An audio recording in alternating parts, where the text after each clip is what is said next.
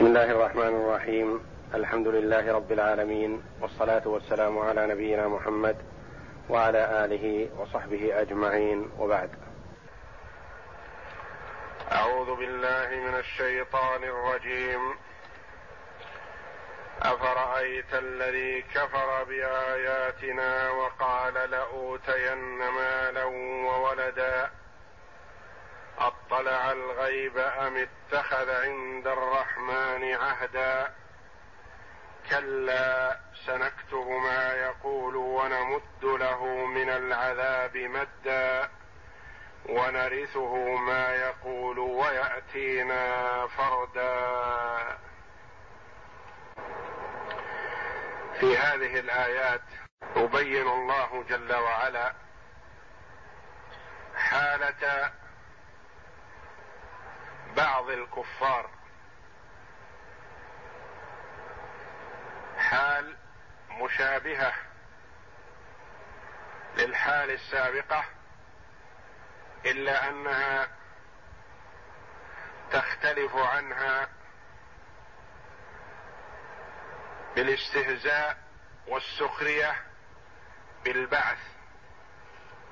تقدم قوله جل وعلا وإذا تتلى عليهم آياتنا بينات قال الذين كفروا للذين آمنوا أي الفريقين خير مقاما وأحسن نديا؟ وما جاء بعدها من الآيات وهنا يقول الله جل وعلا أفرأيت الذي كفر بآياتنا؟ وقال لأوتين مالا وولدا. روى الإمام أحمد رحمه الله عن خباب بن الأرت الصحابي الجليل. قال كنت رجلا قينا وكان لي على العاص بن وائل دين. فأتيته أتقاضاه. فقال لا والله لا أقضيك حتى تكفر بمحمد. فقلت لا والله لا أكفر بمحمد صلى الله عليه وسلم حتى تموت ثم تبعث. قال فإني إذا مت ثم بعثت جئتني ولي ثم مال وولد فأعطيتك. فأنزل الله تعالى أفرأيت الذي كفر بآياتنا وقال لأوتين مالا وولدا؟ إلى قوله ويأتينا فردا. وأخرجاه في الصحيحين. هذا الحديث يبين سبب نزول هذه الآيات وذلك أن خباب ابن الأرت رضي الله عنه أحد فضلاء الصحابة وفقرائهم. شهد بدرا رضي الله عنه. وكان من السابقين إلى الإسلام. وكان من فقراء مكة. يقول كنت رجلا قينا أي صائغ أو حداد في مكة. فكان لي للعاص بن وائل لي عليه دين مقابل عمل قام به. ورد في بعض الروايات أنه صنع له سيفا. فجاء خباب رضي الله عنه يطلب حقه من العاص ابن وائل. السهمي القرشي. والد عمرو بن العاص رضي الله عن عمرو عن ابنه عبد الله ابن عمرو. يقول جئت أتقاضى الدين فقال لا والله لا أعطيك حتى تكفر بمحمد. هذا الجاهل الشقي. يظن أن الكفر بمحمد من السهولة بمكان عند هذا الصحابي. الذي حي قلبه بالإيمان وأشرب بمحب بمحبة الرسول صلى الله عليه وسلم وطاعته. يظن أنه سيكفر بمحمد من أجل أن يتقاضى حقه. فقال له خباب رضي الله عنه لا والله لا أكفر بمحمد حتى تموت ثم تبعث. قال وهل أنا أبعث بعد الموت؟ قال نعم. قال اذا ائتني بعد البعث يكون عندي مال وولد وأعطيك حقك. فذهب خباب إلى النبي صلى الله عليه وسلم فأخبره بما حصل بينه وبين العاص بن وائل فأنزل الله جل وعلا أفرأيت الذي كفر بآياتنا؟ الاستفهام هنا للتعجب. يعني تعجب من حاله من حال هذا الرجل الذي كفر بآياتنا. ولم يكفه الكفر كغيره من الكفار بل اقترن كفره بالاستهزاء والسخرية.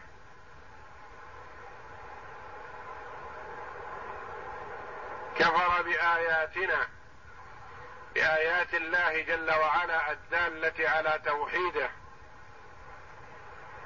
الدالة على أن الله جل وعلا يبعث الخلق ويجازيهم بأعمالهم.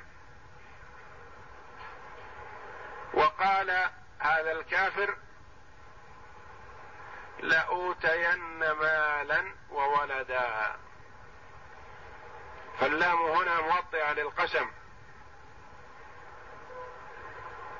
أي أقسم بأنه إن بعث فسيكون عنده المال والولد.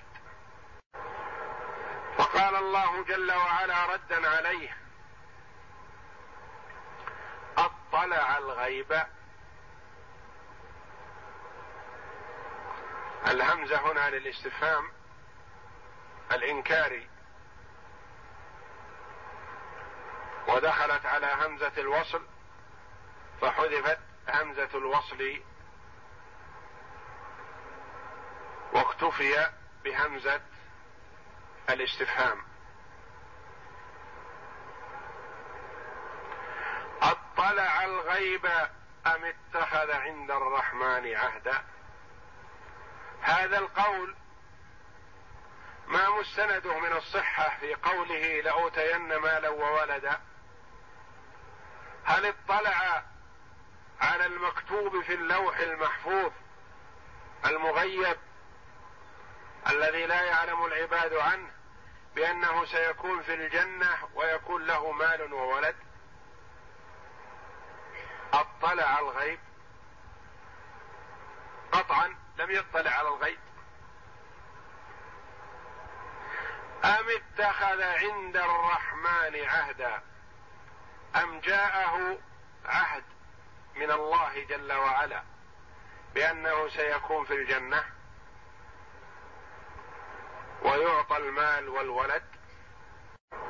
هل وحد الله جل وعلا بقلبه ونطق بلسانه بالشهادتين لا إله إلا الله محمد رسول الله حتى تكون له عهد عند الله جل وعلا؟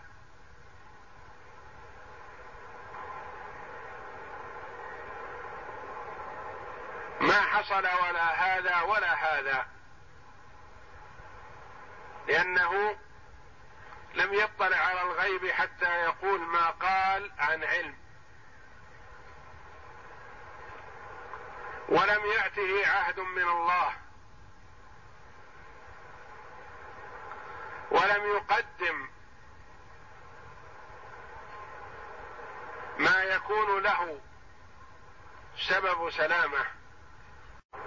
أم اتخذ عند الرحمن عهدا؟ ما حصل هذا ولا هذا. اذا يقول الله جل وعلا كلا. كلمة ردع وزجر. لن يحصل ما قلت. لن يكون ذلك بل سيكون العكس. كلا لا تستحق ذلك. ولن يكون لك المال والولد في الدار الآخرة. بل تصلى جهنم وبئس المصير. كلا سنكتب ما يقول. كلامه هذا مكتوب. الله جل وعلا سمعه وعلمه ولن ينساه. والملائكة كتبوه بأمر الله جل وعلا. كتبوا استهزاءه وسخريته. الصحابي خباب بن الأرد. كلا سنكتب ما يقول ونمد له من العذاب مدا. نسوق له من العذاب الأليم الشيء الكثير. ونمد له من العذاب مدا. نضاعف له العذاب. لأن عذاب من كفر مقلدا أو تابعا ليس كعذاب من كفر مستهزئا ساخرا داعيا إلى الكفر والضلال.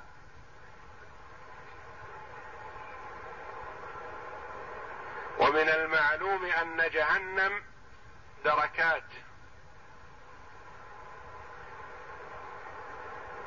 بعضها أسفل من بعض. وكلما كان المرء أكثر عنادا واستهزاء وسخرية وكفرا بآيات الله كلما كان أبعد في قعر جهنم. كلا سنمد له سنكتب ما يقول ونمد له من العذاب مدا. ونرثه ما يقول. هذا المال الذي بين يديه والولد التي يتبجح بها في الدنيا ويفتخر سنسلبها منه ناخذها منه ينتقل وحده ويدعها. نرثه ما يقول. نأخذ منه المال والولد. ننتزعه من بينها وحده. ويأتينا فردا. ليس معه مال ولا ولد ولا خدم ولا أعوان ولا شفعاء ولا أنصار. ونرثه ما يقول ويأتينا فردا. يحال بينه وبين ماله وولده يفصل بينهم بالموت ثم يأتي يوم القيامة وحده. ولا التقاء ولا تعاون ولا إلف الكفار وأوليائهم وأولادهم وإخوانهم في الدنيا يفصل بينهم. والحشر جميع العباد من مسلم وكافر كل يحشر فردا. لكن إذا استقر أهل الجنة في الجنة تعارفوا وتزاوروا وجمع الله جل وعلا الأولاد مع آبائهم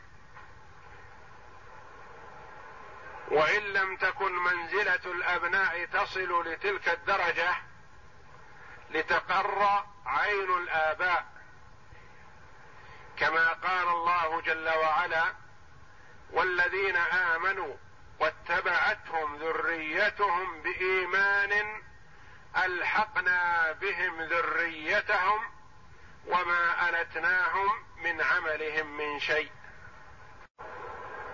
فيجمع الله الأحبة ويتزاورون في الجنة. وأما الكفار فيحال بين بعضهم وبعض. كما قال الله جل وعلا وحيل بينهم وبين ما يشتهون كما فعل بأشياعهم من قبل عرفنا أن الاستفهام في قوله أفرأيت الذي كفر بآياتنا للتعجب من حاله واستهزائه وسخريته. وقال لأوتين مالا يعني في الدار الآخرة إن كان هناك بعث وولد قراءتان ولد بفتح الواو وضم الواو وولد ول ولد. قيل بمعنى الولد وقيل جمع الأولاد يعني يؤتى مال وأولاد في زعمه. والاستفهام في قوله أطلع الغيب للإنكار إنكار عليه. أي أن هذا الزعم هل بناه على اطلاعه على الغيب أم جاءه عهد من الله؟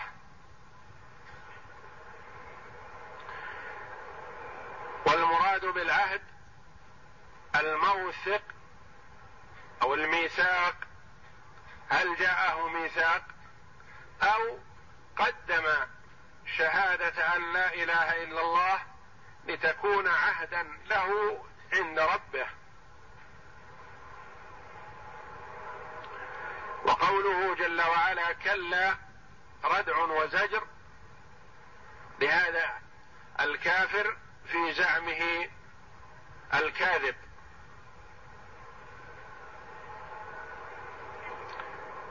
وكلا وردت في القرآن العظيم ثلاثا وثلاثين مرة وكلها في النصف الأخير من القرآن. وكلها في الآيات والسور المكية في خمس عشرة سورة كلها مكية. ونرثه ما يقول نسلبه ونأخذ منه هذا الذي يزعم أنه يكون معه في الدار الآخرة.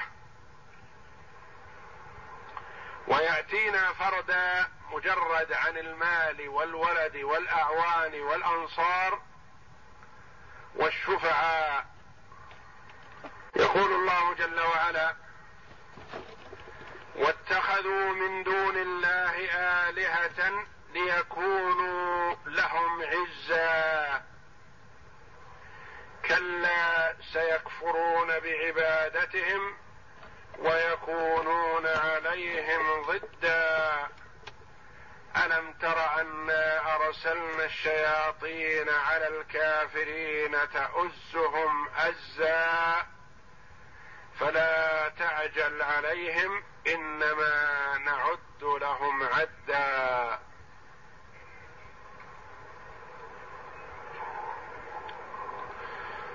يخبر جل وعلا عن حال الكفار واتخاذهم الآلهة والأصنام أنهم يريدون العزه منهم. يريدون منهم الشفاعة. يريدون منهم النصرة. واتخذوا من دون الله آلهة.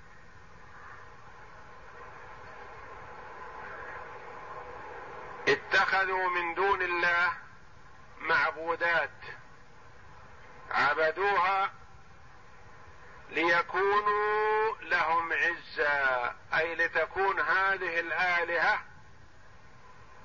لهم عزا في الدار الآخرة. واتخذوا تنصب مفعولين المفعول الأول آلهة المفعول الثاني والمفعول الأول محذوف دل عليه السياق واتخذوا من دون الله اصناما آلهة.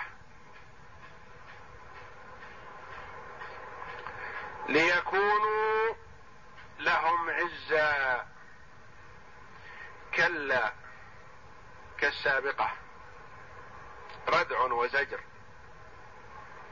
هذه الآلهة التي يؤملون منها العز تكون بعكس ذلك لهم في الدار الآخرة.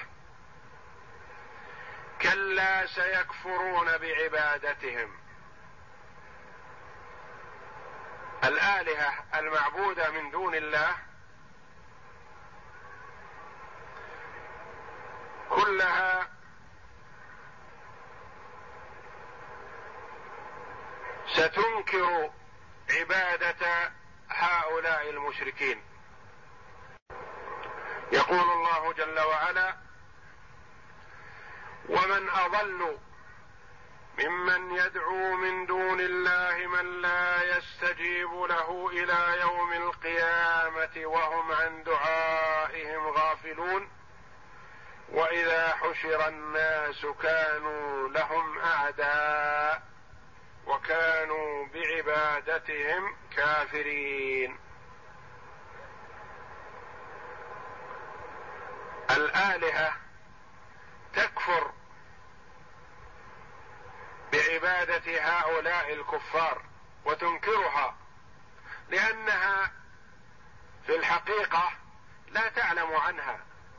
هي أصنام جمادات شجر أو حجر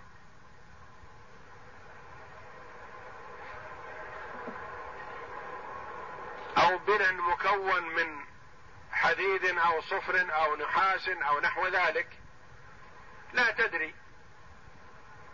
وهذا الجاهل المسكين يجأر إليها ليل نهار وهي لا تشعر لأنها جامدة جمادات أو أموات لا يدرون عن شيء الميت لا يدري.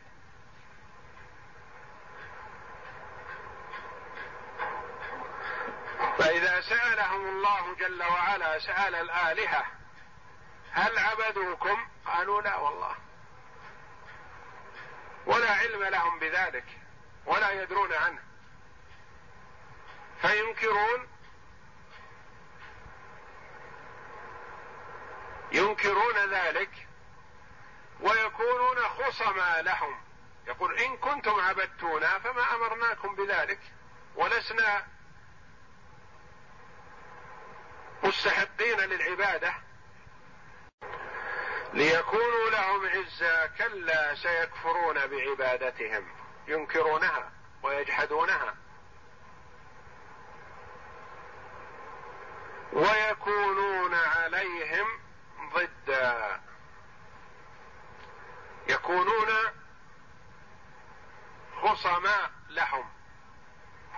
بدل ما يخاصمون عنهم يخاصمونهم ويلومونهم.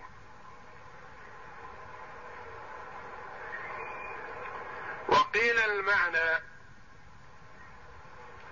كلا سيكفرون بعبادتهم. هؤلاء الكفار الذين عبدوا الأصنام والآلهة من دون الله ينكرون ذلك يقولون ما عبدناهم؟ يقولون ما عبدناهم. وبدل ما كانوا يعبدونهم في الدنيا ينكرون ذلك ويلعنونهم. يلعنون آلهتهم لأنهم وجدوها لا تنفع. فيصح أن يكون الكفر سيكفرون بعبادتهم صادر من الآلهة من دون الله ويصح أن يكون صادر من الكفار أنفسهم. كلا سيكفرون بعبادتهم ويكونون عليهم ضد خصما لهم أو اعدى لهم. ثم قال جل وعلا ألم تر ارسلنا الشياطين على الكافرين تؤزهم ازا ألم تر يا محمد انا أرسلنا سلطنا الشياطين على الكفار تؤزهم تحثهم.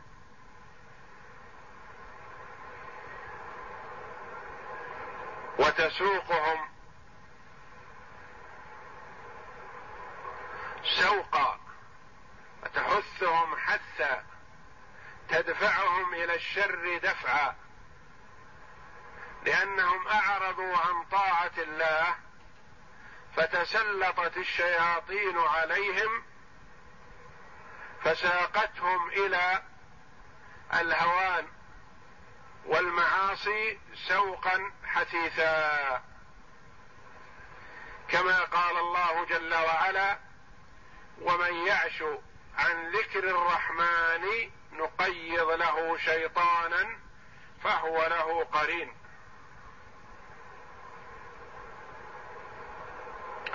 فلا تعجل عليهم. كأن الرسول صلى الله عليه وسلم لما يئس من إك من إسلام وإيمان كفار قريش تمنى أن يهلكهم الله وأن ينتقم الله منهم. فقال الله جل وعلا فلا تعجل عليهم إنما نعد لهم عدا.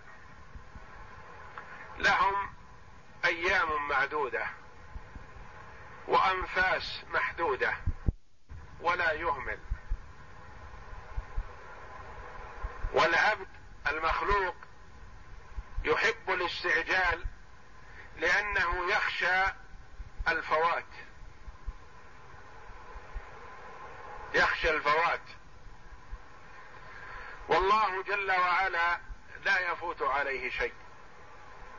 وقال جل وعلا ولا تحسبن الله غافلا عما يعمل الظالمون. إنما يؤخرهم ليوم تشخص فيه الأبصار. وقال جل وعلا فمهل الكافرين أمهلهم رويدا زمنا يسيرا. وقال جل وعلا إنما نملي لهم ليزدادوا إثما.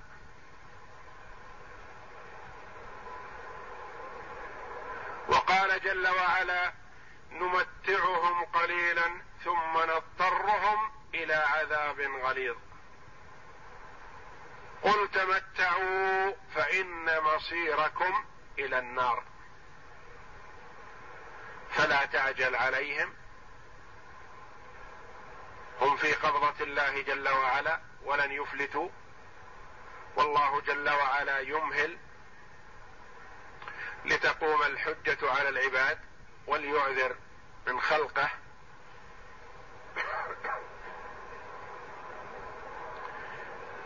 وهو جل وعلا قادر عليهم متى شاء ومتى أراد ذلك. وقد قدر لهم اعمارا لن يزيدوا عليها ولن ينقصوا منها. والعذاب واقع فيهم لا محالة لأنهم لن يفلتوا ولن يسلموا. فالعبد المخلوق إذا أراد الانتقام ربما يحاول الاستعجال خشية أن يفوت عليه. والله جل وعلا لا يستعجل يمهل ولا يهمل. ولا يفوت عليه شيء لأن الخلق في قبضته وتحت تصرفه. وفي هذه الآيات نذارة للكفار وتخويف لهم فهي نزلت